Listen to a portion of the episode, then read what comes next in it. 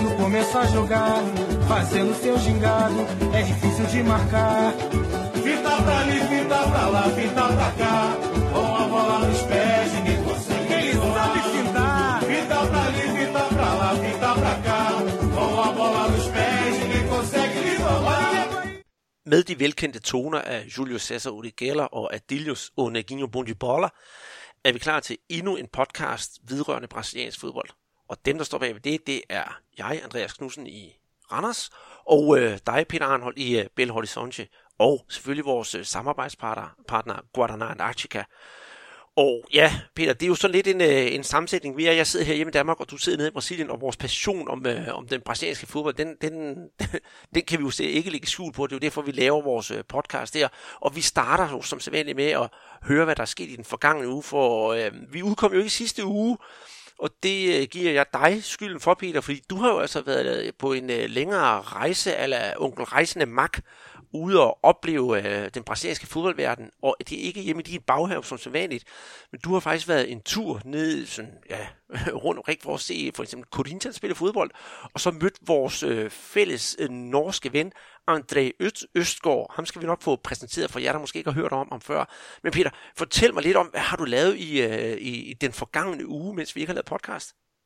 Jamen, øh, det, det helt store, det har været turen til, til São Paulo, der ligger, ja, det er sådan en bustur på, på 8 timer øh, her fra, fra Belo Horizonte, ikke? Og, og det var faktisk øhm, en ja, lørdag, ikke? hvor jeg så så São Paulo mod Palmeiras ude på Murumbi, altså hvor vi var omkring øh, hvad der, lidt over 40.000 tilskuere. Og så øh, om søndagen, så var jeg så inde og se Corinthians mod Santos, øh, hvor der så var 42.000 øh, tilskuere. Det var så semifinalerne i det, vi kan kalde eller det, der hedder øh, Campeonato Paulista, altså spillet om delstatsmesterskabet i, øh, i São Paulo.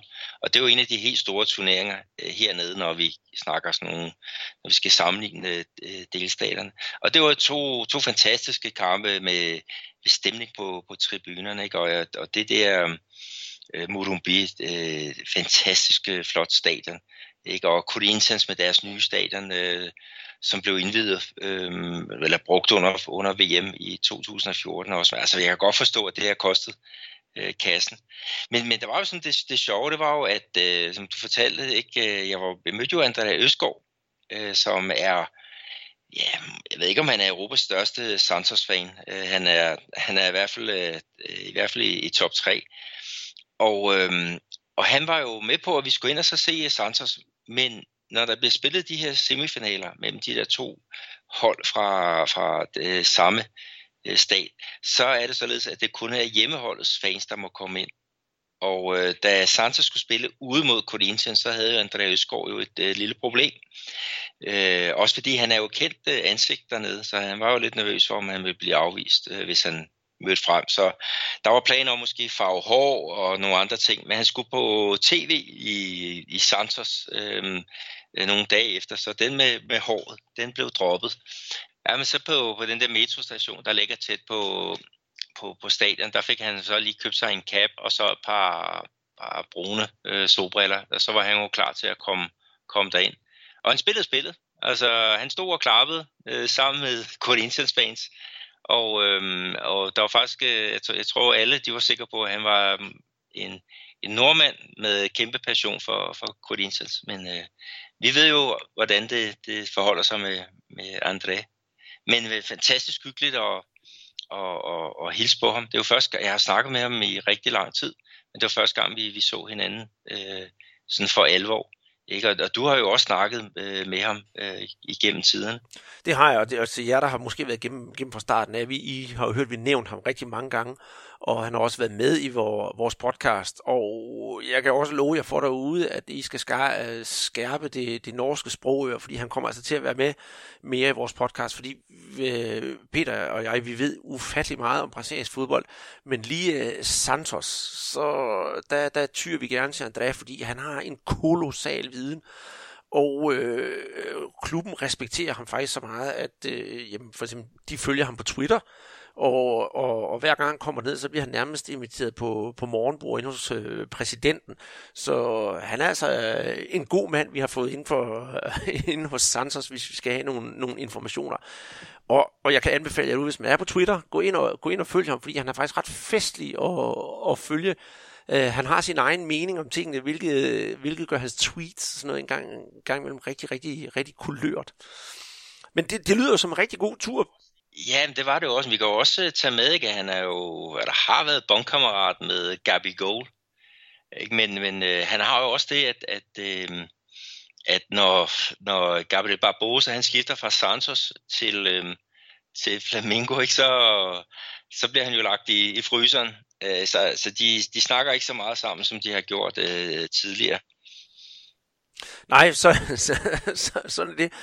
Ja, Peter, det, det, som siger, det lyder til, at du har haft en, en rigtig god tur, men jeg synes, du glemmer noget i, uh, i, den her, i den her sammenhæng. Du ser Corinthians, og, og du ser Santos, og, og, og hvad der nu dertil hører. Men uh, jeg kan da fortælle dig, at uh, jeg har jo set uh, Flamingo spille mod Vasco. Ja, ja det, det, det, um, ja, det skal nok passe. Den kamp tror jeg nok er gået min næse forbi, men øh, det var vel øh, de regionale mesterskaber i, i Rio, og øh, jeg går ud fra, at Vasco de vandt. Nej, det gjorde de jo så ikke. Flamengo Vasco, de, de spillede uafgjort, og så kom de ud i en uh, straffesparkskonkurrence, og hvor det åbenbart var nemmere at skyde ved siden af end at, end at score. Der trak Flamengo altså det længste strå i, det, i den del af turneringen, der hedder Dasa Hiu. Jeg gider ikke gå til bunds i den øh, uh, statsmesterskaberne i Rio. Vi har jo siddet og snakket om det her, inden vi skulle lave podcast. Netop, at det, det er altså nemmere at forklare relativitetsteorien. Det er nemmere at lære en fisk at spille skak, end det er at forstå øh, strukturen på turneringen Rio. Men øh, det er en, en, en del af den trætrinsraket, man ender, der ender med at være statsmesterskab. Den vandt Flamingo så, og nu er der så semifinaler. Jeg kan så sige, Andreas, at øh, vi må så trøste os med, at Flamingo de stillede op med B-kæden.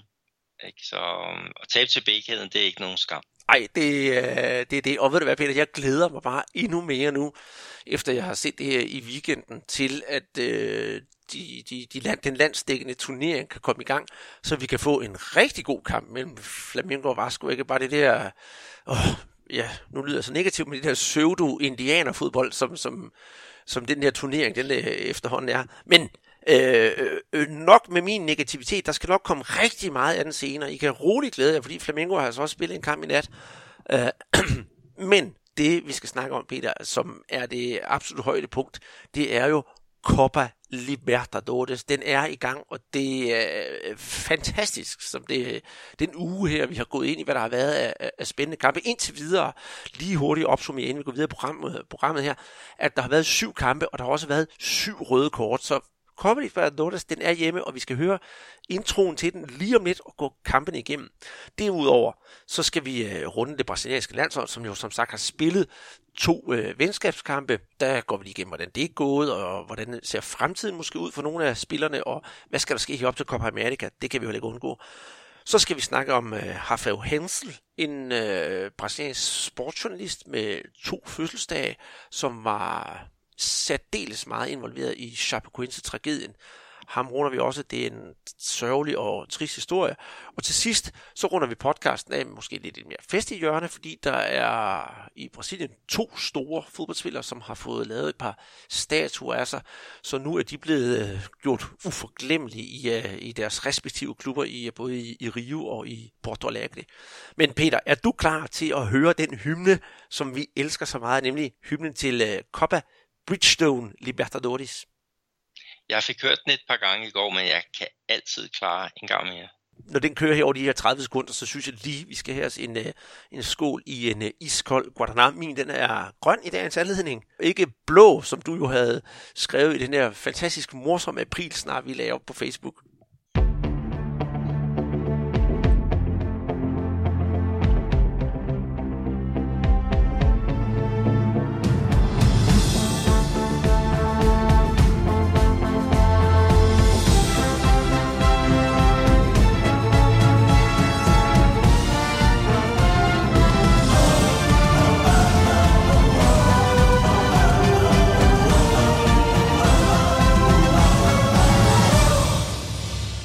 Herlig melodi, ikke sandt Peter? Og det, det er vi glade for, at vi spiller den gerne igen i, i slutningen af programmet til, til jer, der ligesom også ikke kan få nok af dem.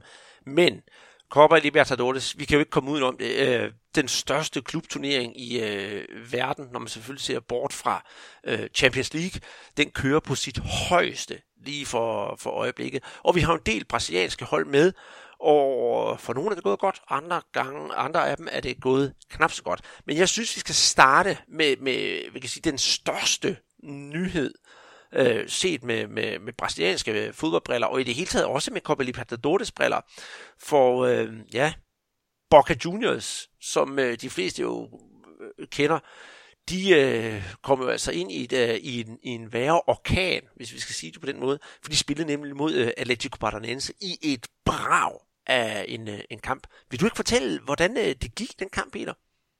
Jo, det, det er jo faktisk en, øh, en sejr til Atletico Paranaense på, på 3-0, ikke? og, og den, den helt store helt, det var faktisk øh, Marco Ruben, øh, en angriber, 32-årig angriber, som, som man har hentet i, netop i argentinsk øh, fodbold. Og øh, han, han stod simpelthen til med et, øh, med et hat-trick. Ikke? Og det var jo, øh, altså vi er jo alle sammen været altid lidt spændt på Atletico Paranaense, fordi det er jo en meget, meget øh, interessant klub. Øh, de vandt øh, Copa Sudamericana, altså lillebroren, øh, sidste år. Og, og så nu her se, hvordan de vil klare sig i, i Copa Libertadores, ikke? og så mod finalisterne fra, fra sidste år. Og, og øh, altså de bestod den her svendeprøve øh, til ja, UG med kryds og, og slange. Altså det var, um, altså Bokke er et, et, et rigtig godt hold, øh, og de har jo øh, altså flere landsholdsspillere med i deres øh, startopstilling. Og så har de selvfølgelig øh, Carlos Davis, som, som er anfører for, for det her mandskab. Ikke? Og det var en, altså det var en åben kamp, men der er stadigvæk øh, den der, um, øh, altså øh, Atletico, de havde styr på dem. Det virker som om, de havde styr på dem, ikke? Og, og stod til med et mål øh, i, i første halvleg, og så med, med to mål der, i løbet af sidste øh, 20. Så øh, de fik virkelig tanket noget, noget selvtillid her, ikke? og, og øh, øh deres, øh, deres hjemmebane, Arena de Bachata, øh, kunstgræsset der, det er virkelig ved at blive et, øh, et fort. Så jeg er meget, meget spændt på at se, hvordan øh, de klarer sig øh, længere øh, frem i turneringen. Altså nu, nu gik de til tops i den her pulje, øh, øh, med, med den her sejr, ikke? Og, og at to, to sejre ikke? Og, og et nederlag, ikke? Og, og der mangler tre runder endnu, men det bliver godt nok spændende at se, om de kan gå videre øh, til næste øh, fase, ikke? og øh, så tror jeg faktisk godt, de kan nå, ja, måske i hvert fald til en, en, en kvartfinale. Mm. Men det er også, et, som du også siger, det, det, det er jo egentlig et, et godt hold. Faktisk så er det er sådan en sidebemærkning, jeg kommer med den her til, i den her sammenhæng. Atletico Paranaense er faktisk en af de klubber i Brasilien, som har det bedste ungdomsakademi og, og gør enormt meget i deres øh, uh, ungdomsafdelinger og afler egne spillere. Så jeg synes, det er fantastisk, at de også skal have noget, noget succes. Det fik de selvfølgelig øh, sidste år, men nogle gange kommer de altså til at stå lidt i, klu, i skyggen af de større klubber, så øh, altså, det er bare thumbs up for mig, at de, de de, de to skal som, øh, som, som Boca Juniors. Men ja, det er en rigtig, rigtig spændende pulje, og jeg håber også, at, at de kommer videre. Klubben har fået, fået et nyt logo, og deres navn er også øh, begyndt at blive stavet anderledes. Jeg ved ikke, om det er noget, jeg sådan personligt billiger. Jeg ved ikke, hvordan har du det med det, Peter? Jo, det er faktisk øh, den måde, som navnet var stavet originalt. Ikke? Det var med, med et H, altså at med, med H, ikke? og så Atletico. Øh, det er det originale, som de har hentet frem igen, ikke? og så er deres logo, det er blevet sådan et, der, der, der bliver lidt nemmere at, at, at tegne, ikke? og så er det med, med de bliver kaldt Furacão, altså orkanen, og deres, deres logo, det er jo faktisk en, en orkan, der er, der er afbildet. Men netop det, du snakker om, Andreas, med de der øh, egne udviklede spillere, eller unge spillere, altså øh, Chelsea, de var jo til stede her, øh, for at kigge på den defensive midtbanespiller, der hedder Bruno Gimarães. Ikke? Og der er faktisk øh, Shakhtar og Lille og Napoli, det er også nogen, der har, har kigget på, på den her 21-årige midtbanespiller. Ikke? Og han laver et, et rigtig fint oplæg til, til 2-0-målet. Øh, han er sådan en defensiv midtbanespiller, fysisk rigtig stærk, overblik, pasningssikker. Ikke? Og så i de tre kampe i Libertadores, der har han altså leveret et mål og, og to assist øh, slår frispark og, og, og hjørnespark. Det er virkelig en, som man skal, man skal holde øje med, og, og, øh, og Atletico, de er jo ikke bange for at, at, at sælge, øh, også for at skabe plads til deres, deres nye øh, talenter. Så jeg, jeg tror, vi får den her unge mand at se i løbet af et år eller to i, i Europa, men øh, kontrakt til øh, 23, ikke? og så en frikøbsklausul på 40 millioner euro. Det, det, bliver, det bliver spændende at, at følge ham. Yes, og du håber vel som, som Chelsea-fan, at han kommer til, til Chelsea? Ja, det kunne være, det, det kunne være fantastisk. Altså, sådan en, en, øh, en, en, en god motor på, på midtbanen. Øh, men der er også lige det der med, man skal jo ind omkring det, at landsholdet for, at, at øh, han kan komme til, i hvert fald til England. Så lad, lad os se, om, om det er en mulighed. Men, men selve kampen øh, her, Andreas, ikke, der, der synes jeg, at Atleticos træner, han har opsummeret det egentlig meget godt. Altså Thiago Nunes, han sagde, den her aften, den vil være altså bare huske år efter år. Altså jeg, jeg tror virkelig, at de, de føler, at det her, det var deres gennembrud øhm, på den sydamerikanske scene, ikke? selvom sidste år også var flot. Men, men det her, det var ligesom, som vi snakker om tidligere, svendeprøven. Men, men øh, vi havde jo også et andet brasiliansk hold i aktion øh, her i, i går øh, mod en, en finalist fra um, Copa Libertadores. Og det var jo International, der tog imod River Plate. Ikke? Og Andreas, den kamp, den så du jo. Ja, og hvilken kamp var det ikke? altså, nu snakker vi om, at, at Boca Juniors Atletico Paranaense, det var en svindeprøve for Atletico Paranaense. Jeg ved ikke, om det var en svindeprøve for, for International, men det var øh, Copa Libertadores kogt ned i en ordentlig suppetærning. Der var ingen hunde på banen, og der var, så vidt jeg heller husker, lige husker, heller ingen røde kort. Men vi fik et brag af et kamp, der bølger frem og tilbage. Dog vil jeg sige international på, på et fuldt besat Better Hive. De havde måske fortjent at vinde kampen. Ender 2-2. Øh, international kommer foran, faktisk 2-0. Og øh, ja, så på to dødbolde, blandt andet straffespark, der, der kommer hvad hedder det, River Plate på, på 2-2, altså slutresultatet. Men, men sådan som det bølgede frem og tilbage, og, og, og, og den intensitet, der var mellem de to hold, jeg tror, øh, har lidt på mistanke om, at, at Internationals, som kommer fra det sydlige Brasilien, de, de kunne sætte sig endnu mere op til at spille mod et argentinsk hold, fordi det er jo relativt tæt på hinanden, så der var virkelig blod på tanden, og det var øh, altså virkelig øh, noget at komme efter, og underholdende i, i, i særdeleshed. Men 2-2, det synes jeg nu ikke er en skam at spille mod øh, River, altså et hold som River Plate, for de var jo trods alt Copa Libertadores vindere, og, og ja, det skal man jo bare øh, øh, beregne, at, at de der store hold, som netop River, de kan bare steppe op, når det endelig skal være, og så er det var i to dødbolde i den her situation. Det må de jo så desværre finde sig i. Lidt synd, men en fantastisk ramme og en fantastisk kamp. Jeg må også bare tage hatten af for, for River. Altså, når de er bagud 2-0, altså, der, der stepper Marcelo Gallardo, deres, deres træner, øh, op ikke, og, og laver et par par hvad hedder det, indskiftninger, som, øh, som virker. Det er blandt andet De Cruz, der, der scorede øh, på, på det her frispark. Men, men han har også trænet sit hold i ja, det er fire år nu, ikke? Og, og, og kender, kender spillerne øh, helt ned til mindste detalje. Men altså, det var et Riverhold, der, der havde bolden mest, ikke? og de havde lige mm, sådan et par chancer mere i, i løbet af, af den her match. Men, men altså, man må sige internationalt med deres start, der var det ved at slå benene væk under, under River. Og det du snakker om med, med mange tilskuere, Andreas, ikke? Altså, det var 47.012 tilskuere på BRU. Det, det var simpelthen det er rekord, Andreas. Det er rekord, altså efter at stadionet er blevet bygget om øh, med henblik på, på VM i, øh, i øh, 14, ikke? Der, der er det her, det er simpelthen max. Og som du også fortalte, det der med, at de ligger jo tæt på hinanden, ikke? Og, og en spiller som D'Alessandro fra, fra International, han har jo spillet øh, begge steder øh, og, og han var godt op og, og køre, og måtte også øh, tages ud øh, til sidst, mm. fordi at, at, at internationale træner, han var simpelthen nervøs for et, et rødt kort. Mm. Men altså Nico Lopez, øh, øh, spilleren fra Uruguay, øh, fra international, scorede et mål, og, og han, er, han er godt nok uh, on fire. Øh, det er rigtig godt at se det her store talent udfolde sig øh, langt om længe. Ikke? Han har jo været i italiensk fodbold øh, blandt andet, ikke? Og, og også spillet for, jeg tror det var National ned i Uruguay, men, øh, men her, der, altså, han har været fantastisk god de sidste par sæsoner i International. Ja, og der er faktisk også en anden, øh, en jeg vil vende, en af de spillere, som var, var med i kampen, og det er jo øh, Lucas Prato, som spiller for, for, for River Plate i Argentina. Han scorer det første mål for, for, for River på et, øh, på et straffespark, det er der ikke sådan det, det store i.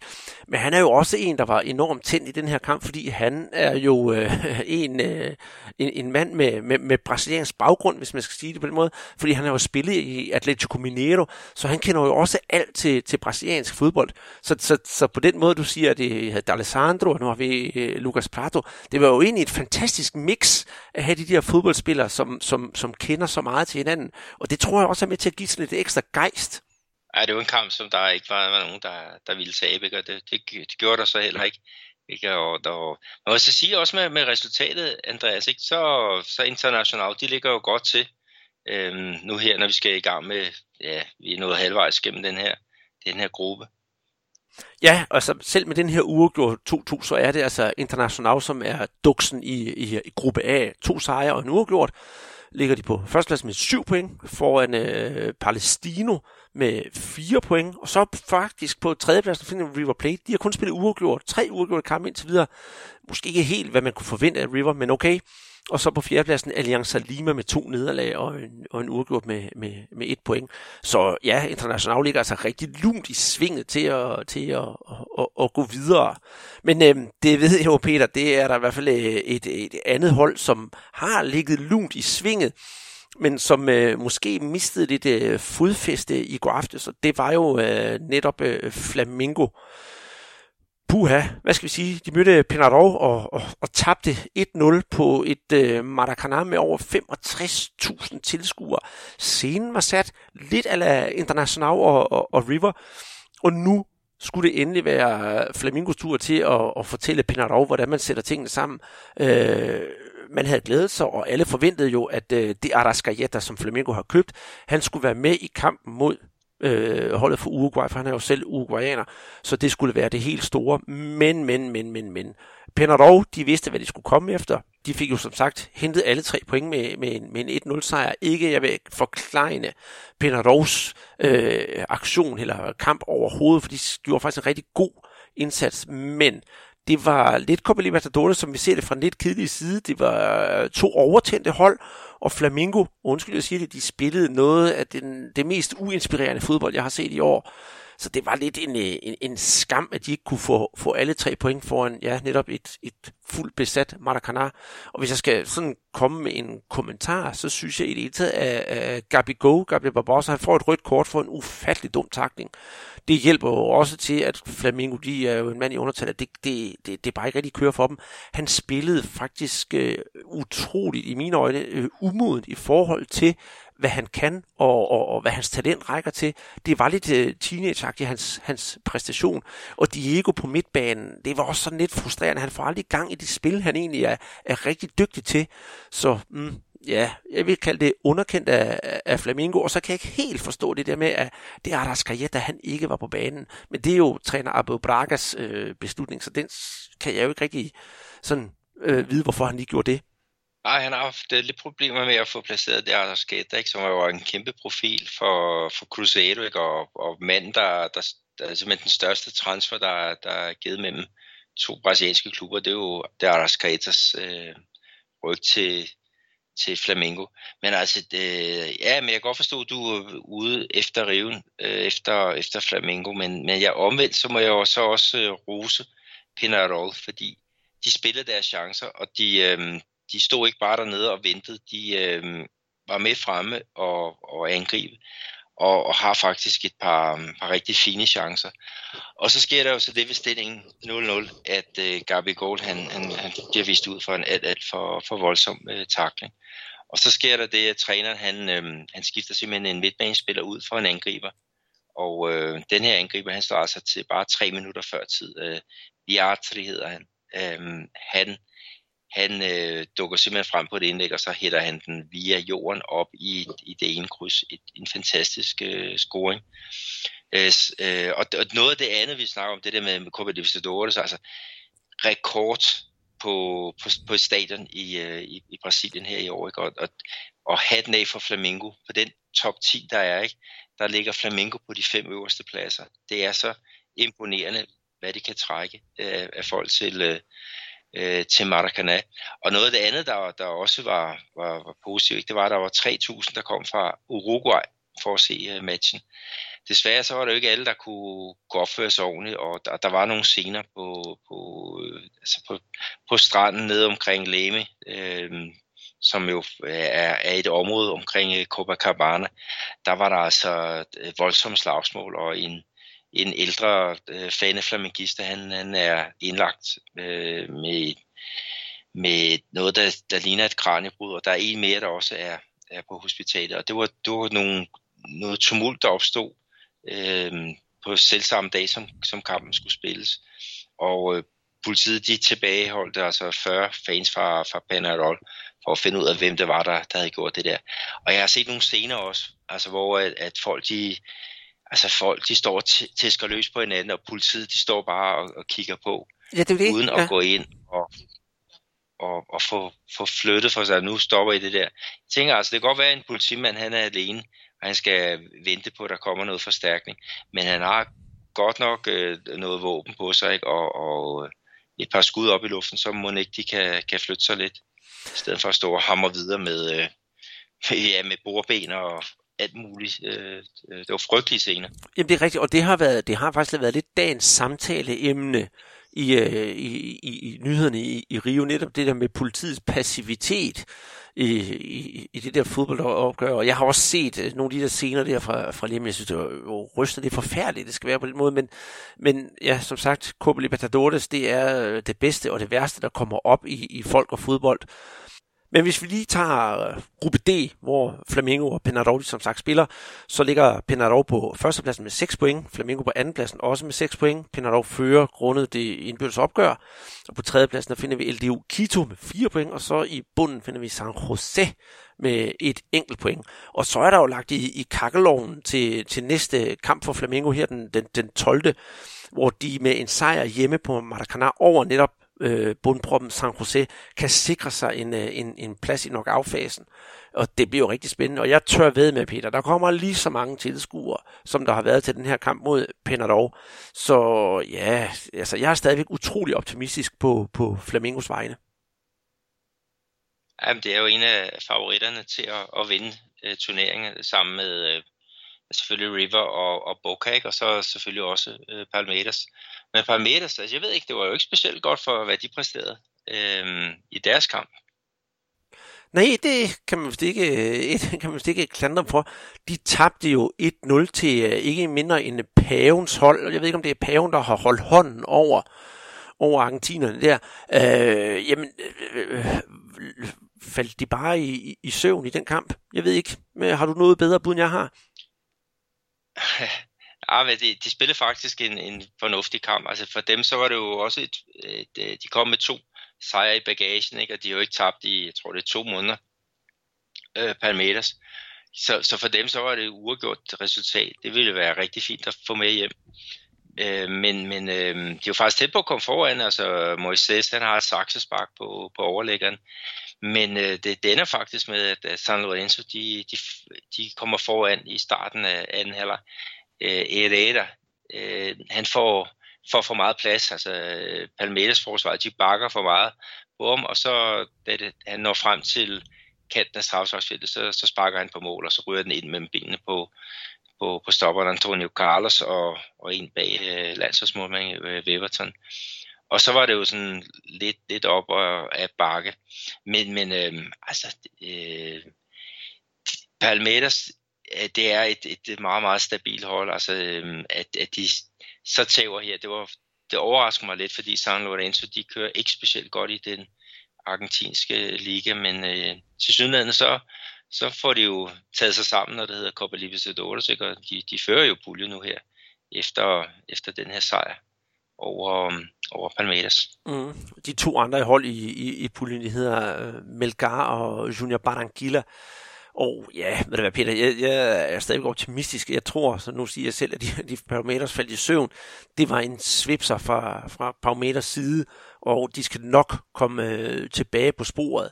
Og, og må ikke, nu siger du også, at de har ikke tabt i hvor mange kampe, at, øh, at, at de har lært noget af sådan et nederlag, at det giver måske klubben også mere blod på tanden og siger, at vi skal altså videre fra det her. Også for at være helt ærlig, så er det jo ikke verdens sværeste pulje, den der gruppe F, som, som, som de er i. Men det er jo ikke det eneste hold, som har været i, i, i gang i den. Vi har jo også haft fat i uh, Atletico Mineiro, og øhm, ja, de vinder 3-2 over, over Zamora. Den kamp, den har jeg altså ikke set, Peter, men jeg kan jo bare sige, at det er den første kamp, at Atletico Mineiro de har vundet i Copa Libertadores, så øh, der er måske stadigvæk liv for, for, for, for, for, for, for dem for at gå videre selvom de kun har ja, tre point, og så ser du på den jo næsten allerede har kvalificeret sig op i toppen med, med ni point. Jeg vil så sige, at, at uh, Atletico Madrid, de var faktisk uh, lagt i, i graven. Altså Zamora, de kommer til Belo Horizonte uden et eneste point på, på kontoen, og de fører så 2-0 ved, ved halvleg, og har faktisk en kæmpe chance for at komme på, på 3-0 i, i starten af anden halvleg. Men uh, så kommer, ja, så får de altså fat, øh, Atletico Mineiro, ikke? og, og uh, får, får vendt kampen med Michael Bolt. øh, fantastisk navn, ikke? Øh, øh han får for hvad hedder det, reduceret i starten af anden halvleg, og så i midten af anden halvleg, så er der så øh, et, et, et skud fra Ricardo Oliveira, ikke, som, som bliver rettet af og, øh, af Vinicius, ikke, og så står den jo så 2-2. Så får gæsterne fra Venezuela, de får så smidt mand ud, ikke, og, og ja, 10 minutter før tid, så får hjemmeholdet et straffespark, som de så udnytter. Det er Fabio øh, Santos. Så, så det var virkelig øh, fra, ja, fra, fra helvede til, til himlen. Og, og altså meget, meget massivt øh, boldindehav, som øh, Atletico har. Men øh, ja, og, ja, 27 øh, forsøg på, på scoring, ikke? det er tre gange så, så mange som, som øhm, øh, uh, Så, så man kan ikke øh, sige, at, at sejren var, var ufortjent, men øh, det var godt nok en, en underlig vej, de, de to for at, at få de tre point i, i hus.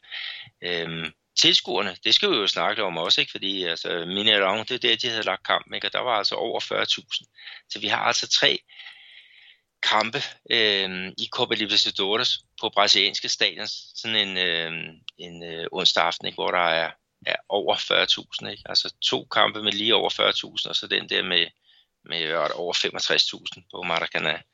Altså, der, der er sgu noget, noget Copa Libertadores feber her i, i Brasilien, og det, det er et eller andet sted fedt det er jo ikke en finale, vi snakker om det her. Det er simpelthen indledende kampe, og så alligevel så kommer der så mange folk. Det er, altså det lover godt for, for fremtiden. Det gør det, og det, gør, det, det, det er jo også det, jeg sagde før, da, øh, da vi snakker om, om Flamingo-kamp og de problemer, der har været. Det, altså, Copa Libertadores, det bringer i det her tilfælde det bedste frem i, i sydamerikansk fodbold. Og, og, og, og hver gang du nævner Copa Libertadores over for en, en, en brasilianer, som selvfølgelig elsker fodbold, jamen altså, det er jo næsten som at holde en, nogle gange sådan en, en rød klud op foran en tyr. De bliver helt vilde, fordi det er bare det største, og det er en, når de vinder selvfølgelig, så er det jo en folkefest uden lige, og ambitionerne hos de forskellige klubber, de er jo store. Altså, der, jeg, jeg tror ikke, at, at, at du hos fansene finder nogen af de brasilianske hold, altså dem, der har mulighed for at gå videre til 8. lige nu, der vil sige, at, at ej, vi vinder ikke det her. De har alle sammen den her selvfølgelig vinder vi det, og så bliver skuffelsen selvfølgelig, skuffelsen selvfølgelig så meget større til den tid, når, når, når klubberne ryger ud i det når, knockout-fasen. Og apropos ryge ud, Peter, så har vi jo altså et, øh, et, et hold tilbage, vi skal snakke om, så ikke har været i ilden endnu, og de skal altså i, øh, i ilden her i nat. Og det er Gremio, som har haft en øh, frygtelig start på, på Libertadores, startede med en uafgjort mod Rosario Central, og øh, ja, Libertad, der taber de altså 1-0 på, på hjemmebane. Nu skal de jo så møde øh, Universidad Católica fra Chile på udebane. Åh, hvad skal jeg sige? Jeg har, jeg har sådan, det er jo, det er jo en, en frygtelig svær kamp for, for Gremio, men det er altså nu, de skal vinde, og det er nu, de skal have tre point for at, at holde sig i, i live i den her turnering. Tror du, det er muligt, de kan holde sig i live i turneringen og hente tre point på udebane i Chile? For det bliver jo ikke nemt. Ja, men et point, det, det er i hvert fald nok for at holde liv i forhåbninger. Altså hvis de tager det, så er, de, er det fem point øh, bagud øh, med, med de der tre runder igen. Ikke? Og, og dem, dem bliver godt nok øh, svært Så jo, de har øh, kniven på, på struben, men, men hvis jeg kender deres træner, Renato Gaucho, øh, korrekt, så er han ikke typen, der går i, i panik. Altså han, han skal nok, altså et point, det, det er det, de øh, primært går efter. Kan de få tre, så er det også, øh, så er det også øh, fantastisk. Ikke? Og de har jo et eller andet sted en af, en, en af de mest spændende trupper i, i, i Sydamerika. Ikke? Og øhm, om, om så de kan få det til at, at svinge, øhm, det, er jo, det er jo så spørgsmålet. Men, men jeg tror, jeg tror, at de henter point øh, der i, i, i aften. Så, men noget andet, Andreas, nu glemte du jo øh, Cruzeiro, fordi de var jo også i aktion. Det gjorde jeg faktisk, øh, ja. i går. Og de vandt så 1-0 ud over Emelec øh, på mål af Rodriguinho.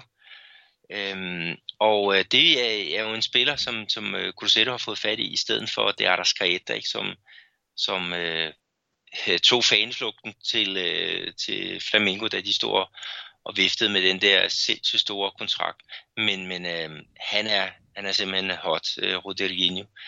Ikke? Og han har, han har været så, meget, så afgørende for, for Cruzeiro i, i de kampe, de, de har spillet. Så øh, det er absolut ikke en svækkelse, at de har øh, fået ham på banen. Ikke? Og de kører jo derudad. Det var deres tredje sejr ud af, af tre mulige. Øh, har ni point. Deportivo Lara øh, holder for Venezuela, de har så fire. Emelec har to, og Huracan, de har så et. Øh, og Deportivo Lara, det, de, der er store problemer i, i Venezuela, ikke? og de havde problemer med at komme faktisk til ja, sidste uges øh, kamp mod, øh, mod Cruzeiro, på grund af de politiske øh, uroligheder i, i landet. Og, men men øh, de, de fik altså en sejr over Huracan her i går, ikke? og det var en kamp, hvor, hvor hvad hedder det, strømmen gik, og øh, det, det er der ikke noget at sige til for, for et land, der simpelthen er på, ja, på kaosets øh, rand. Øh, Øh, det, det bliver i hvert fald spændende at se, om de kan komme så meget videre, øh, Deportivo Lara. Ikke? Altså deres kamp ude mod Cruzeiro, den blev udsat i 14 dage, på grund af, at de, de simpelthen ikke kunne forlade landet. Og, og da, da Venezuelerne de skulle gå hjem øh, igen, ikke, så var deres øh, bagage det var bare fyldt med sådan nogle ting som tændstikker og toiletpapir og alt muligt, øh, hvad hedder det, øh, øh, lys, altså øh, til at tænde lys, fordi energien, den er bare ustabil i, i Venezuela, og det viste ja. kampen i går så også. Det er jo trist, det skal være på den måde, ikke også? Og, og at det, der skal være fodboldfest og sådan noget, at alt det der politiske, det skal, skal gå ind over lige det her tilfælde, og man jo håbe på, at der kommer styr på, på situationen i, i Venezuela. Jeg tænker på, om vi skal have en lille skiller på, og så nyde et, et, glas, et glas koldt Guaraná, inden, inden vi skal snakke om næste emne, Peter, som jo er det brasilianske landshold. Jo, men lad os, lad os gøre det. Jeg vil nyde min blå Guaraná, så kan du tage en grøn. Guaraná Antártica. De Maués para as suas mãos. Bora lá! Nu skal vi til at snakke om det, som mange kender noget til, og som vi også elsker, Peter. Og Det er jo det brasilianske landshold, der netop har haft gang i øh, ja, to testkampe. En mod Panama, det kan vi godt sige, det var måske ikke ligefrem noget at prale af, og så en mod, øh, mod, mod Tjekkiet, der til at starte med heller ikke var noget at prale af. Og hvis vi nu starter med den, øh, den sidste først, der kan jeg jo så fortælle, at øh, jeg sad jo herhjemme og så Danmark-Schweiz, og øh, da Danmark de jo så begyndte at komme bagud, og det gad jeg simpelthen ikke at se, så var jeg som ligesom de 80% andre, der slukkede. Men øh, jeg slukkede ikke, jeg skiftede faktisk over til at se øh, Brasilien til Og der startede jeg også med at blive sur, fordi der kommer Brasilien så bagud. Men det ender jo så, gudskelov og takker lov, at Brasilien de ender med at vinde kampen og vinde 3-1. Det var jo ren fornøjelse. Måske ikke så stor fornøjelse, som det var at skulle se de sidste tre mål, Danmark scorede. Men alligevel, øh, Peter, 3-1 mod Tjekkiet. Og øh, 1-1 mod Panama. Lunken resultat mod Panama, ja. Og så 3-1 mod Tjekkiet. Hvad kan vi lære af de to kampe? Altså hvis vi kigger på den første kamp, så var der i hvert fald det positive, at øh, Paqueta, han, han laver mål netop efter den skabelon, som, øh, som øh, Chichi og den tekniske stab ligesom har, har lavet. Altså hvis han skal spille øh, på det brasilianske landshold på midtbanen, så skal han ligge øh, sådan lidt højere i banen, således han kan komme til, til afslutninger. Og det var netop på, på sådan en et, øh, sådan en bevægelse, at han får, får lavet målet til, til 1-0 øh, på et, øh, det, en tværbold i feltet af, af Casemiro, ikke? og så dukker han jo op ved bagerste stolpe og, og får den puttet ind. Øhm, det var positivt, øhm, så der er i hvert fald noget, der virkede. Og så det, det negative, det var selvfølgelig, at ja, selve indsatsen øh, generelt, altså Panama, det er ikke den, den sådan en fodboldmagt, ikke? Og, og, og det virker som om, ah, nu får 1-0, så kan vi slappe lidt af og, og vente på den næste testkamp, ikke? og så, så får øh, så får, hvad hedder Panama, de får så øh, scoret udlignet øh, bare, jeg tror det er 4 eller 5 minutter efter, ikke? Og, og i anden halvleg, der har de faktisk øh, også nogle muligheder for at, og simpelthen at sænke Brasilien, ikke? og det havde jo været en, en katastrofe, øh, sådan rent øh, ja, som, som brasilianer. Øh, I den anden kamp, så må jeg så sige det positivt, det er jo anden halvleg. Altså Gabriel Jesus, han kommer jo ind, øh, de er jo bagud øh, 1-0, ikke? Og, og, og scorer to mål til sidst. Og så Firmino, han, han får så øh, udlignet øh, til, til 1-1.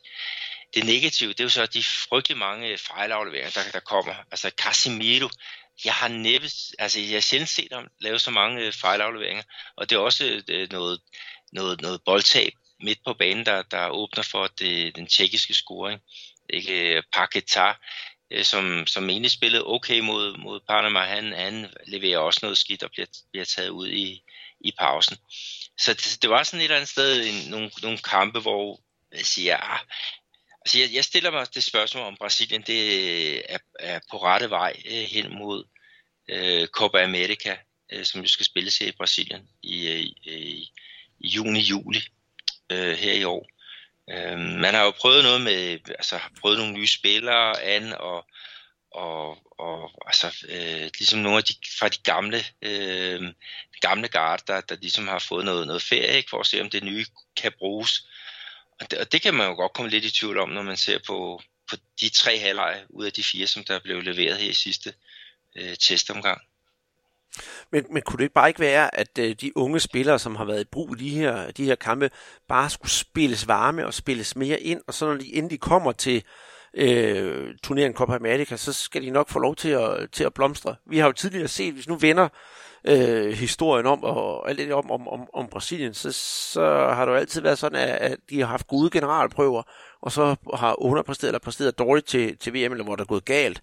Så er det måske her, hvor, hvor det er måske sådan er halvlunken til at starte med, og så når det endelig skal, så, så har han altså fundet opskriften på det, der skal, skal virke, og så kører det bare. Øh, jeg ved, at øh, i, øh, i kampen mod Panama, der var selv Galvan Bueno, jo, som er uha, jeg er ikke så meget for ham, for jeg synes, han er blevet for gammel til sit, uh, sit arbejde, men han er jo mister Kommentator på, på Oglobo, sad og kritiserede Chiche for at være for hvad kan man sige, analytisk i sin fremgang, som uh, tilgang til det som træner, og, og der var for meget øh, øh, kan man sige, skolelærer over det, i stedet for bare at, at, at spille en ordentlig gang fodbold.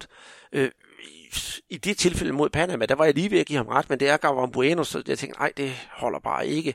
Men, men, men, men, men kunne det være, at Chichi måske skulle lade være med at, at, at gå så analytisk til værks?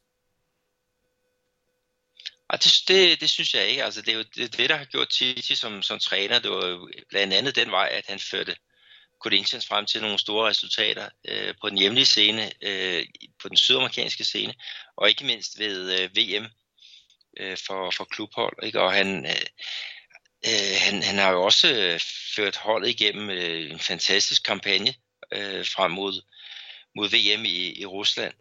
Og nu kommer så det der, nu bliver der sådan skiftet lidt ud, og så er der måske nogle ting, der ikke fungerer. Det er en ny komponeret midtbane, øh, i hvert fald mod, mod Panama. Øh, og, og der er sikkert nogle ting, der, der hænger lidt i bremsen endnu. Ikke? Men det er jo det, øh, ting tager, tager tid. Og man kunne så bare sige, man bare gå ind og do your job, eller hvad fanden man skal, skal sige, spil, øh, spil så spil, spil til ikke kan mere. Altså det, det er jo også øh, et eller andet sted useriøst. Og træningskampe, de, de, de vækker bare ikke så meget, øh, meget begejstring øh, hos, hos spillerne. Men, men hvis man sådan kigger på det, Andreas, ikke, så kan man sige, at der er jo ligesom to veje nu. Altså der er jo de nye, som, som han har taget ind nu her. Ikke? Der er jo Artur, der er jo Paquetá, der er Alain fra, fra Napoli. Øh, jeg er helt sikker på, at de kommer med til uh, Copa America. Ikke? Men, men så kan jeg jo sige, at, øh, hvad med den gamle garde? Altså, der er Renato Gaúcho og Paulinho, øh, som, som var hans tro væbner i Corinthians, og nu er i Kina. Uh, kan de blive kaldt ind? Altså, de har jo ligget lidt på, været lidt på tilskuerpladserne her i, efter VM, ikke? og så er der jo Fernandinho i Manchester City, der gør det fantastisk der. Øh, kunne han finde på at kalde ham ind øh, her til øh, Copa America? Vi har en lidt øh, overvægtig Marcelo i Real Madrid. Kunne han blive kaldt ind? Han var jo ikke med her i sidste øh, ombæring. Og øh, så har vi også Dani Alves, som jo også er en, en rutineret rev, ikke? Som, som var øh, indkaldt til de her to kampe, men øh, måtte melde fra med, med en skade. Kunne han komme ind i billedet til, til uh, Copa America? Ikke? Så der er ligesom de der to spor, øh, sådan umiddelbart. Ikke? Og det, det ene, det er jo, udlader jo ikke det andet. Altså man kunne godt få et andet mix. At det ikke, mm. Men, men jeg, jeg tænker på, hvad, hvad altså, er Titi tilfreds med, med, med det, som, som de har præsteret her efter, efter VM? Med en masse kampe, hvor man virkelig vinder 1-0 Øh, altså det, jeg vil i hvert fald være lidt øh, nervøs. Jeg vil så glæde mig over, at Neymar han er så begyndt at træne igen i øh, Paris Saint-Germain. Og så vil jeg måske også øh, kigge lidt på, om der er nogle joker, man kunne, kunne hive ind. Ikke? Og der, der synes jeg, at Rodriguinho her fra, fra Cruzeiro, han kunne godt øh, altså fortjene det. Det siger man jo altid, at man kan fortjene det, men, men jeg, jeg synes godt, han kunne, kunne bidrage med noget på det brasilianske landshold, og jeg er spændt på, om han kommer med i hatten, og når truppen udtager, udtages her den 17. maj. Mm. Altså, øh, for at, at, der komme helt tilbage i, hvad du startede med at sige, så er, er der enig med mig, er enig med dig i, at nogle af de der gamle, det kunne være festligt at hive dem ind, men vi skal lige have klar på noget navneforvirring, fordi øh, Renato Gaucho ville være meget, meget spændende at se som, øh, som midtbanespiller på, på det brasilianske landshold. Men det er øh, Renato Augusto, og ved du hvad, Peter, jeg har selv gået i fælden så mange gange, så, øh, så jeg sad bare og smilte, da du sagde det. Også fordi vi skal snakke om Renato Gaucho senere, så det, og det er jo en spiller, som vi har holdt eller holder rigtig meget af, eller nu er han jo selvfølgelig træner. Øh, men, men ja, Øh, selvfølgelig Marcelo, ham har jeg altså bare overhovedet ikke afskrevet noget som helst. Han skal nok få smidt de der kilo, og så skal han, så skal han nok komme i gang. Ham tror jeg altså virkelig på, at vi får, får se igen. Og så skal vi jo heller ikke, nu ved jeg godt, jeg kom med en kommentar før med, med, med Gabon Bueno, vi skal jo heller ikke begynde at tænke så brasiliansk, at vi ikke bryder os om ordet proces. Altså, øh, det, det, det, det synes jeg. Det kan godt være, at det ikke har været sådan super poleret, super strålende her efter VM, men hvis Chichi skal bruge et år eller halvandet, eller hvad han nu har, har, har sat sig som plan, for at få kørt det her hold ind, så er det da det, han skal gøre. Og så synes jeg måske, at, at, øh, at, at vi skal huske på, ja, selvfølgelig, det tager jo sin tid. Fodbold er jo ikke noget, der bare sådan, du skaber ikke hold fra den ene dag til den anden. Og ja, de nye kræfter, dem glæder man til at se, men det kræver nok også, at der er nogle af de gamle, der bliver tilbage, så de kan lære de nye noget. Ja, men det, det er da helt sikkert. Øhm, men jeg er i hvert fald spændt på, hvad, hvad vej han, han nu vælger. Ikke? Også, også øh, altså Felipe Coutinho, ikke? Som, som jo kæmper også med form i Barcelona og, og var ja, de, de her to sidste kampe der har han øh, været 20 minutter, hvor han, han spiller godt, og så resten det er lige til, øh, til glemmebogen. Ikke? Altså, øh, bliver han ved med at være, være i, i startopstilling, ikke? Eller, eller øh, nu når Neymar kommer tilbage, er det så en, en trio med, med Neymar i den ene side øh, centralt, ikke? og så, så Richarlison, øh, som virkelig har, har øh, taget chancen. Er det, er det måske den øh, trio, vi skal, vi skal se, ikke? Og, og hvad med, med Arthur? Altså, ryger han ind i en startopstilling? Øh, Casemiro giver sig selv. Øh, altså, der, der er mange, mange spændende ting, og, og, og, og, altså, hvor jeg kan sige, jeg ved sgu ikke helt, hvad, hvad han vælger til. Det må jeg, det må jeg blankt indrømme.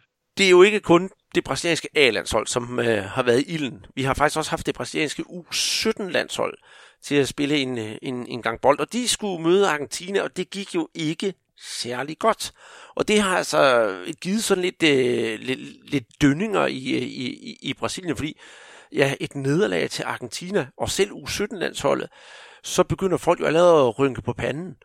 Jamen, det er øh, i forbindelse med det spiller om, om det sydamerikanske mesterskab, der er jo 10 lande, der, der spiller der, ikke? og det foregår i, i Peru, og det, det brasilianske landshold, de var så kommet i dødens gruppe øh, med blandt andet Argentina, Colombia, Paraguay og Uruguay.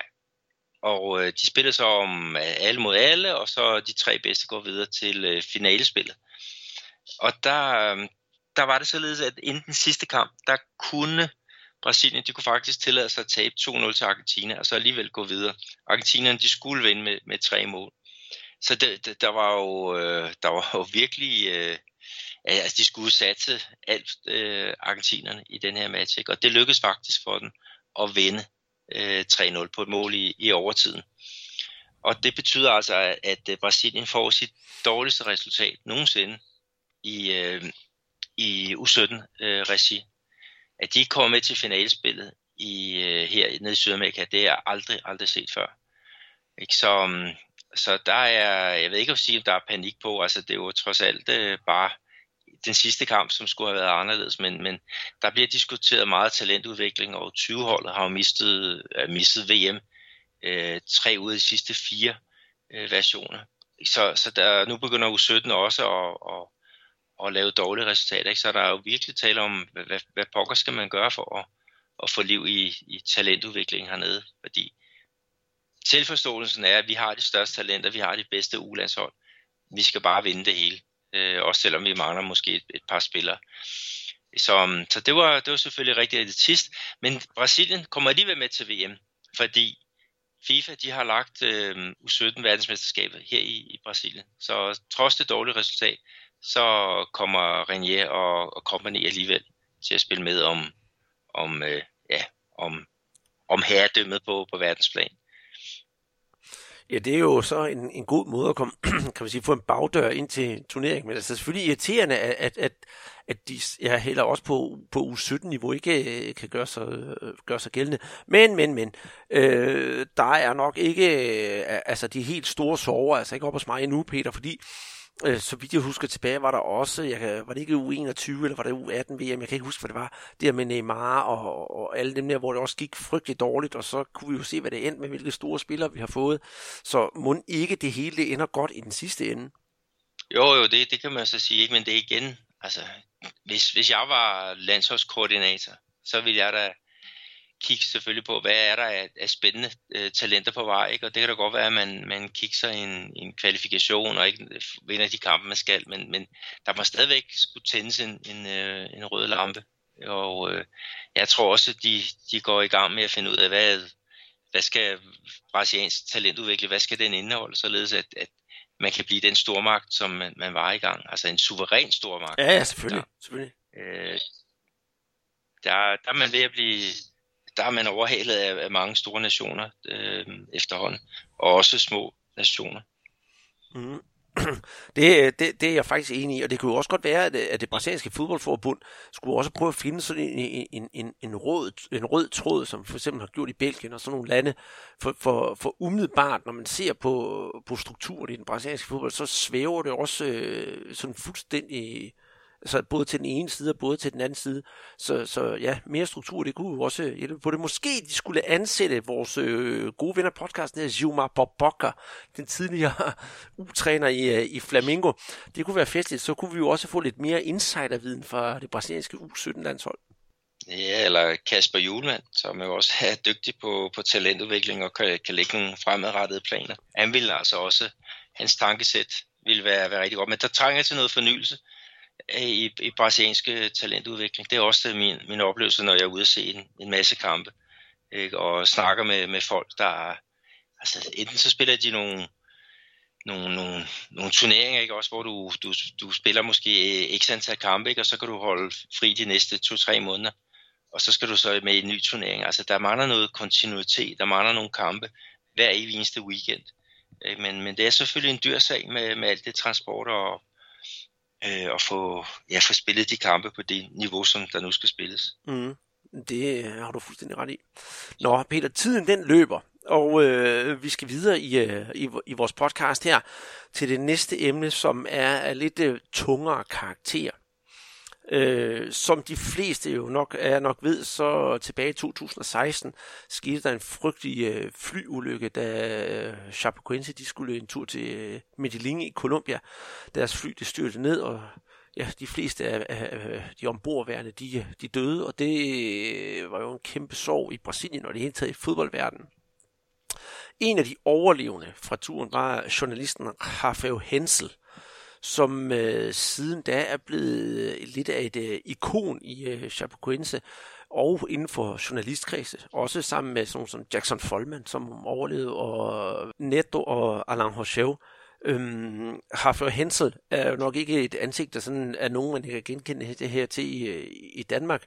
Men øh, da der var Shoot Festival her for en lille måneds tid siden i, øh, i, i København, var han med i den film, der hedder Nossa Chapa, der netop omhandler om, hvordan klubben den kom på fod igen efter den, øh, den frygtelige ulykke.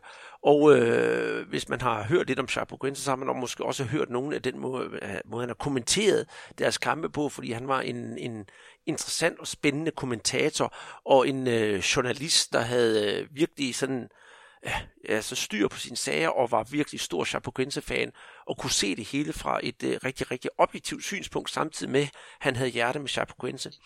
På hans øh, Twitter-profil, der stod der to fødselsdage. Den ene dagen, hvor flyet styrte ned, og den anden, han selvfølgelig den rigtige fødselsdag.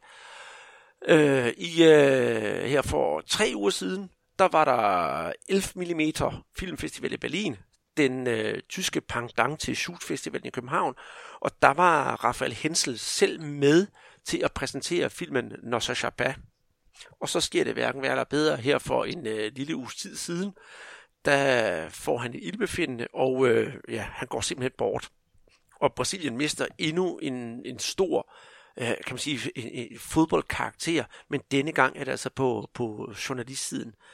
Øh, jeg, jeg ved ikke, hvad vi skal sige til det her, Peter. Jeg, jeg, jeg blev sgu egentlig ked af det, da, da jeg hørte det, fordi den mand har gjort så meget for, for, for fodbolden i, i, i Chapa og for Chapecoense, og i det hele taget også for, for, for brasiliansk fodbold generelt, at han så går bort på den frygtelige måde, som, som det skete. Altså overlever et flystyr, der kommer ovenpå igen, og så er det ja, et hjertestop, der, der, der får det hele til at, til at ramme sammen umådeligt trist, og han var jo med i Berlin til at præsentere filmen, som jeg sagde, sammen med, med, med kone og barn. Ja, det, det, det er frygteligt. Altså man kan jo så et eller andet sted sige, at han fik øh, lidt mere end, end to års øh, forlænget spilletid, fordi at, at det, var, det var et under, det var et mirakel, at, øh, at han overlevede det der øh, flystyrt. Øh, men, men han har også brugt, øh, brugt tiden godt. Altså, øh, Chapecoense, altså klubben, de, de har blandt andet, øhm, de har jo hyldet ham og skrevet øh, på deres hjemmeside øh, det her. Sådan, under sin fantastiske karriere kommenterede Rafael på en helt unik måde historien om Chapecoense. Han blev symbolet på klubbens øh, rekonstruktion, og på de grønne og hvide sider vil vi altid huske hans eksempel på selvovervindelse og på alt, hvad han gjorde med kærlighed for holdet, for byen Chapeco og for alle os, der elsker fodbold. Øh, jeg synes, det, det er en rigtig flot hyldest, øh, som, som de kommer med her. Og han, han døde faktisk om øh, dagen før, at øh, Chapecoense skulle spille en pokalkamp. Øh, og øh, man prøvede at få flyttet øh, den her match øh, til senere, øh, men det, det lykkedes ikke. Så, øh, så selvfølgelig så den her kamp mod Krishuma, den blev markeret på alle mulige måder. Øh, øh, med et minut stillet med hvide ballonger. Og øh, første øh, målscorer, han, han løber altså også ud og, og griber en, en mikrofon fra, fra mediefolden, og så holder op mod, mod himlen. Øh, men, men, øh, men selvfølgelig rigtig øh, trist. Men, men han har virkelig været en, et hjørnesten i, i genoprejsning af, af den her klub, altså lige så vel som øh, øh, Jackson Follman og Alain Rochelle og, og, og Neto. Altså de, de har været nogle fantastiske ambassadører for, øh, ja, for, for dem, der, der mistede livet. Og, øh, og det, det, det har ikke været den letteste mission, som de har været på, men de har, de har fyldt dem rigtig godt. Men nu er der altså så kun tre mand til at bære det, den ild videre. Ikke? Men, øh, men frygtelig, frygtelig trist mm. med, ja. hans, øh, med hans død. Mm. Jeg tænker på, om vi øh, skal høre et øh, klip, hvor han øh, kommenterer et, øh, et stykke øh, brasiliansk fodbold, hvor Chapecoense de, øh, de er i ilden, så man kan høre den gejst og, og, og, og, og, og passion, han havde for det. Jo, meget gerne. Det, lad os bare høre hans, hans stemme. Ja, og øh, med øh, det næste her lille klip med, med, med Rafael Hensel, så, så lukker vi, øh, hvad hedder det, øh, den her Chapecoense ting ned for, for denne her gang, og så slutter vi af her lige om lidt med at snakke om noget, der måske er lidt mere festligt. Voltou com a Chapecoense, estava impedido, me pareceu Canteiros. Um Juizão não deu nada, tirou o cruzamento, Leandro! Gol! É gol do Verdão! É gol do Verdão! Gol! Meu coração transborda de felicidade. Cruzamento. O Verdão não vai cair, torcedor. Cruzamento pro dentro da área. A Chapecoense chega em bloco. O Verdão chega com o cruzamento certeiro. Nå, Peter, man bliver helt godt humør af at høre Hafrid Hensen sige, go! Det fjerner lidt fokus fra den sørgelige historie. Ja, det, det er det, men, men altså for folk, der ikke har, har set filmen, så, øhm, så gå ind og se den der, der hedder øh, Nosso Sharpie, ikke? Øhm, Svend Rybner, som jo var, var er en af hovedmændene bag den øh, Shoot Festival, som, som er med til at vælge filmen. Ikke? Han er jo også, øhm, øh, han, han siger, at det, det er jo simpelthen en, en film, som man ikke, ja, som man bare bliver berørt af. Altså det, det, den her kæmpe tragedie, og så kampen for at komme op på, på hesten igen. Ikke? Så, så vi, vi krydser fingre for, for familien øh, Hensel, og selvfølgelig også for, for Chapecoense, der har en tidligere øh, OB'er med i deres trup. Ja, det er, hvad hedder det, øh, jeg har faktisk to. Det, vi har jo øh, Jan Holim, som øh, øh, har den været den sidste, der var der, og så er der selvfølgelig Tullio De Melo, som øh, også er med i, øh, i filmen Nossa Chapa, dog uden, øh, uden nogen, altså han er med i baggrunden, så han er ikke, han er ikke en af hovedrollerne. Og nu du også snakker om, øh, om Nossa Chapa, jeg vil også anbefale folk at, at se den, men jeg ved ikke rigtig, hvor det er muligt at se filmen, det skal være ærlig at sige men må ikke den kommer ud i bredere på et, øh, på et tidspunkt. Den er instrueret af, af instruktøren øh, Michael Simbalist og Jeff Simbalist, dem der også lavede den lettere kulørte film om, øh, om Pala, så må ikke, at den, den kommer på et tidspunkt på, på en eller anden streamingtjeneste for. Ja, Netflix. Jeg tror faktisk, at den, den kan ses der. Nå, jamen det, det, det vil da være en fornøjelse. Så skal jeg i hvert fald ind og se den igen.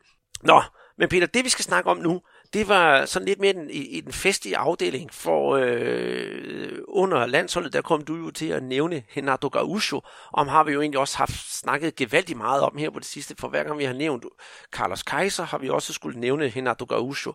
Og øh, Renato Gaucho, han er jo en, en, en stor herre i, øh, i, i Brasilien, og jeg synes, det er synd, at han som fodboldspiller ikke fik mere popularitet rundt omkring i verden, men altså, han er op på øverste hylde i, øh, i, i brasiliansk fodbold. Og ham er man altså så glad for i, øh, i, hjem, eller i hans barndomsklub Gremio, at man har rejst en, øh, en, en statue af ham. Og så er den hellige grav velforvaret. Ja, det er jo en flok øh, gestus, men, men også en, en fin ting, ikke? For, fordi som spiller var han jo både med til at vinde Copa Libertadores og også øh, VM for, for klubhold og, øhm, og, og den sidste kamp, der var, der var han jo en af, målscorerne i, i finalen mod, øh, jeg tror det var Hamburg S, SV øh, dengang. Og, ikke? og så kommer han jo øh, tilbage igen øh, i klubben som, som træner, og her i hans tredje ombæring, ikke? der har han jo så været med til at vinde Copa Libertadores igen, ikke? og var med til VM for klubhold, hvor de så blev, blev to øh, tabt til Real Madrid i, i finalen. Ikke? Men, men altså i sidste ombæring, der han har været træner i tre år og hentet fem, øh, fem flotte titler. Ikke? Så, så hvis man ikke kan bruge en, en lidt bronze på, på en, en statue til ham, så, så, så, så er det jo lidt underligt. Ja, og øh, jeg står og tænker på, om det skulle være statuen af ham i sådan en ung udgave, eller den øh, nuværende udgave. Ja, det blev vel det, sådan...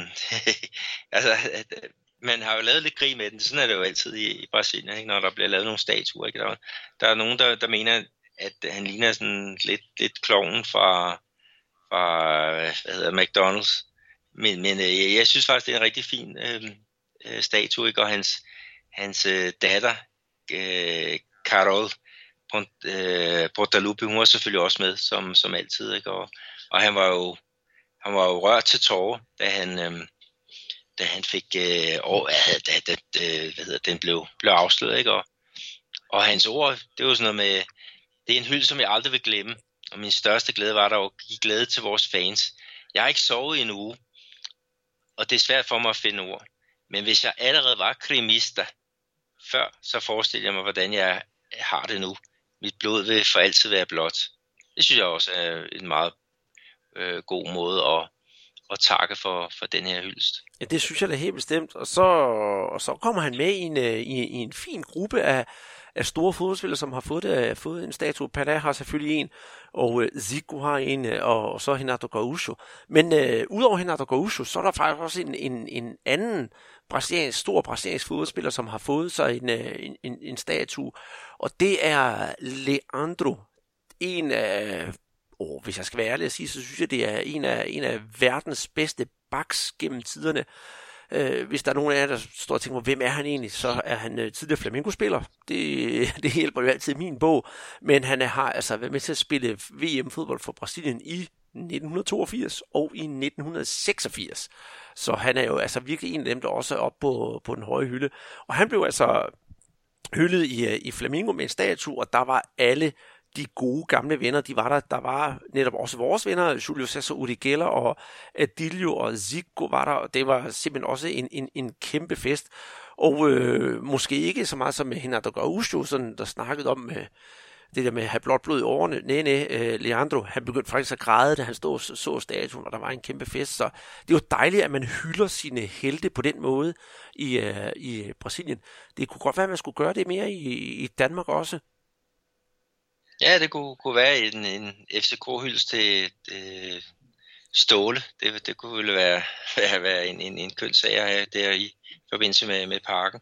Øh, Sokrates, han er jo også blevet hyldet øh, på Arena Corinthians med en, en statue, og det er også rimelig nyt, at den, den kom, kom op at stå. Men da jeg var inde og se øh, Corinthians mod, mod Santos, der kunne jeg så skimte ned til højre, der, der stod den der stod han der med sin knyttede næve i, i luften og, og kæmpede for demokrati og, og mange andre øh, øh, fine sager så lukker vi og slukker for, for denne her uge. Vi skal jo øh, snart ind og til fjernsyn, Peter. Gremio skal jo spille sin Copa Libertadores kamp, og jeg har sat nogle øh, Guadalajara på køl, og vi skal jo have en øh, fantastisk fodboldweekend også, hvor der er masser af gang i den i, øh, i Brasilien.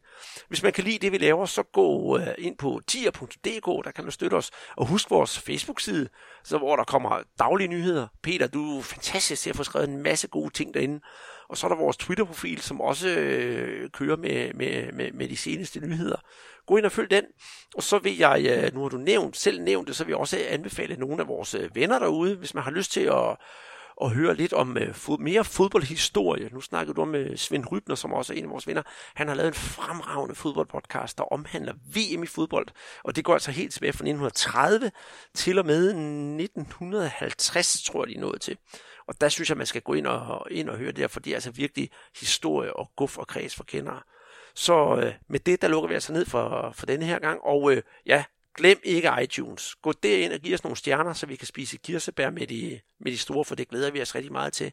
Og vi ses igen i næste uge. Tak for den her gang.